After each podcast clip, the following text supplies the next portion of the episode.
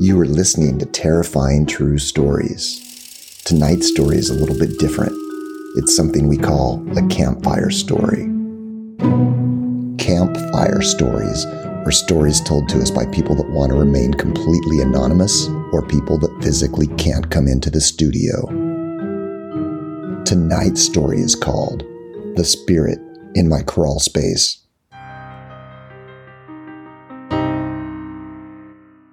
Jessica grew up in a small farming town in Central California.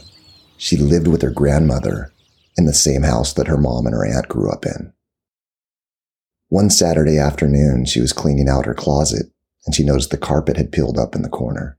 She went over to fix it and she noticed that under the carpet, there was a small trap door. At first, she was just going to cover it up, but she couldn't resist. As she opened up the door, which she could tell hadn't been opened in a really long time. She could see the crawl space underneath her grandmother's house. And in the light from her bedroom, she could barely make out what looked like a burlap sack wrapped in twine and rope on the floor of the crawl space. She carefully pulled out the filthy burlap and got some scissors and cut off the rope and the twine. As she unwrapped the filthy burlap cloth, she could make out the edges of a board that was about an inch thick and finished in lacquer. As she gently removed the board from the burlap cloth, she could make out some letters and realized it was a spirit board. Spirit boards were very popular in the 1800s, and this is around the time that the Ouija board was invented. They have letters on the front and a pointer that will move to the letters, and they claim that they could talk to the spirits or talk to the dead. She found it a little bit creepy but she decided to clean it up and save it for a later day. That night, she had some friends over, and they decided to play the spirit board. They carefully put their fingers on the heart shaped pointer on the board. It did nothing. Finally, someone got up the nerve to ask a question Is anybody here? No response. A second time. Is anybody here? Nothing happened. Someone in the group finally said, This thing is fake. And the pointer immediately slid across the board to the letter B.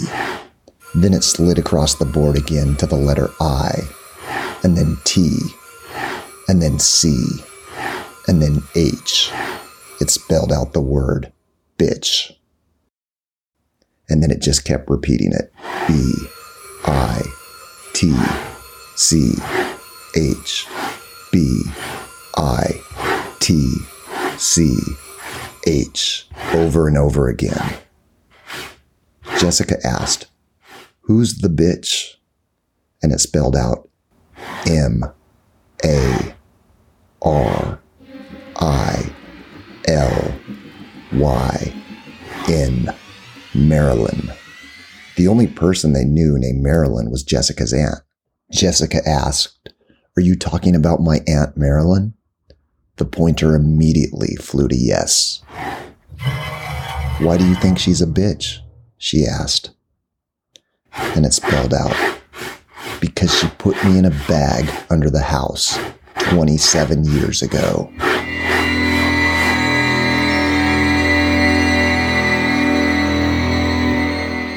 They all instantly pulled their fingers off the pointer and it stopped. They were pretty shaken up, and they spent the rest of the evening trying to forget what happened. The next day, Jessica went to her aunt's house. Jessica's aunt was a very friendly and jovial woman, but when she asked her if she'd ever put anything in the crawl space, her aunt's face turned white. Please tell me you didn't take out the spirit board, she asked. Jessica wanted to lie, but she didn't. That night, Jessica's aunt showed up at the house with a priest, and he blessed the house and removed the Ouija board and promised to destroy it. From that night forward, every once in a while, Jessica would hear a knock coming from her closet. Next time on Terrifying True Stories you'll meet a soldier who was stationed on a base that was haunted by things that happened a long time ago. what would you do? If you are enjoying terrifying true stories, follow us. I'm your host, Ryan Azevedo. I'll see you on the other side.